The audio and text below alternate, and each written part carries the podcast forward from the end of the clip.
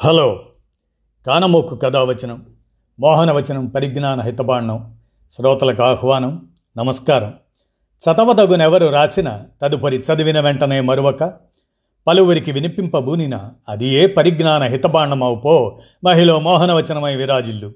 పరిజ్ఞాన హితబాండం లక్ష్యం ప్రతివారీ సమాచార హక్కు ఆస్ఫూర్తితోనే ఇప్పుడు రామోజీ విజ్ఞాన కేంద్ర చారిత్రక సమాచార సౌజన్యంగా చేతులు మారి కోహినూర్ బ్రిటిష్ రాణి కిరీటమెక్కింది అనే చరిత్ర విన్యాసాన్ని మీ కానమోక్ స్వరంలో వినిపిస్తాను. వినండి.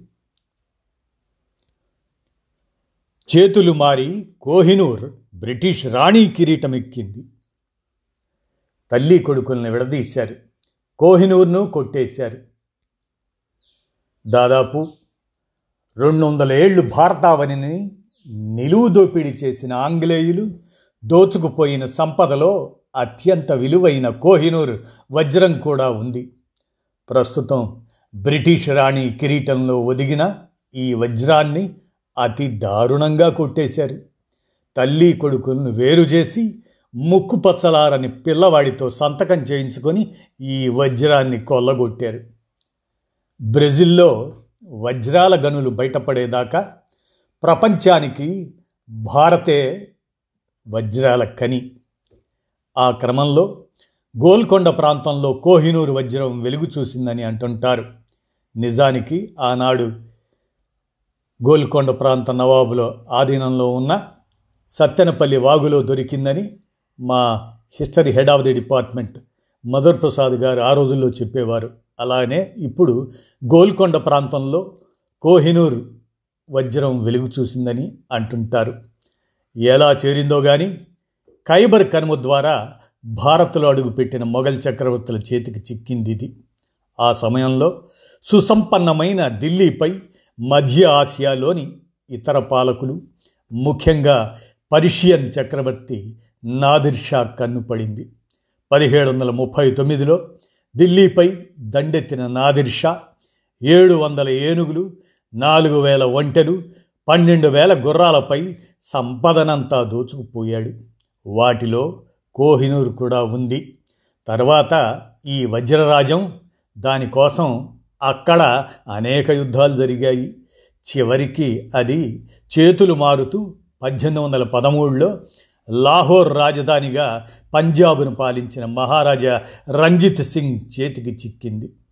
మొదటి నుంచి ఈ వజ్రంపై కన్నేసిన ఆంగ్లేయులు రంజిత్ సింగ్తో పెట్టుకోలేక వేచి చూశారు. అయితే రంజిత్ సింగ్ తన మరణానంతరం దీన్ని మత గురువుకు ఇవ్వాలని భావించారంటారు. పద్దెనిమిది వందల ముప్పై తొమ్మిదిలో ఆయన మరణించగానే ఆంగ్లేయులు తమ పావులు కదపటం ఆరంభించారు. సిక్కు సామ్రాజ్యంతో పాటు కోహినూర్ను చేజిక్కించుకోవడానికి రెండు యుద్ధాలు చేశారు. అవే ఆంగ్లో సిక్ యుద్ధాలు. సిక్కుల్లోని కొంతమంది సామంతరాజులను తమ వైపు లాక్కొని ఆంగ్లేయులు విజయం సాధించారు. చివరకు రంజిత్ సింగ్ మూడో భార్య రాణి జిందన్ కౌర్ చిన్నపిల్లవాడైన కుమారుడు దులీప్ సింగ్ మాత్రమే మిగిలారు.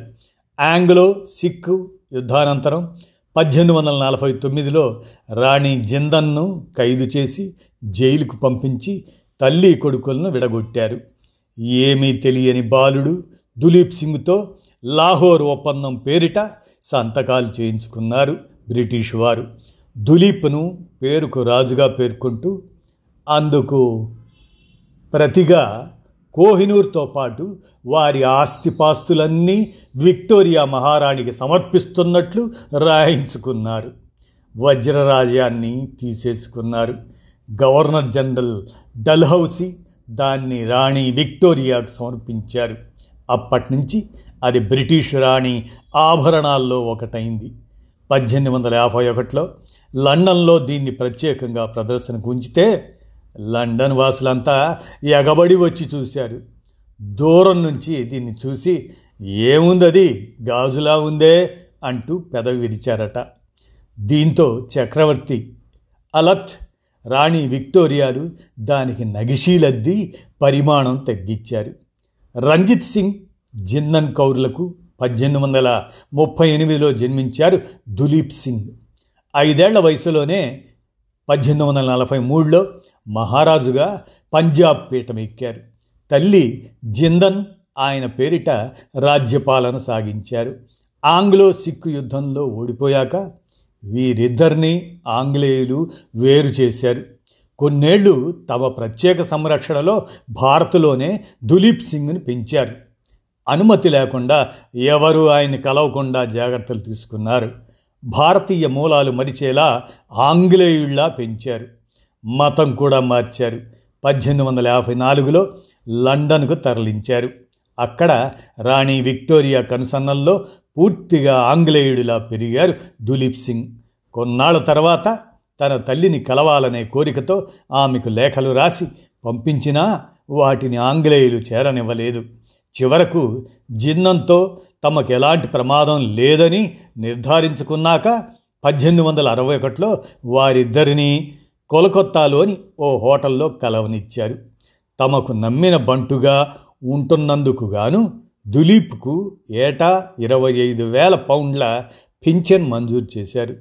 తల్లిని కూడా ఆయనతో పాటు బ్రిటన్కు తరలించారు. ఆ సమయంలోనే తల్లి ప్రభావంతో దులీప్ మళ్ళీ సిక్కుగా మారారు. పద్దెనిమిది వందల ఎనభై ఆరులో భారత్కు తిరిగి రావాలని దులీప్ సింగ్ ప్రయత్నించినా బ్రిటిష్ ప్రభుత్వం అనుమతించలేదు. అయినా మొండిగా భారత్కు బయలుదేరగా యమెన్ రాజధాని ఎడన్ వద్ద ఆయన అరెస్ట్ చేశారు. తర్వాత ఐరోపాకు తిరిగి వెళ్ళేలా ఒత్తిడి చేశారు. చివరకు ప్యారిస్ వెళ్ళిన ఆయన పద్దెనిమిది వందల తొంభై మూడులో అక్కడే మరణించారు. తన పార్థివ దేహాన్ని భారత్లో దహనం చేయాలన్న ఆయన చివరి కోరికను కూడా గౌరవించలేదు. భారత్కు తీసుకెళ్తే గొడవలవుతాయనే భయంతో లండన్కు తరలించి అక్కడే క్రైస్తవ లాంఛనాలతో అంత్యక్రియలు ముగించారు.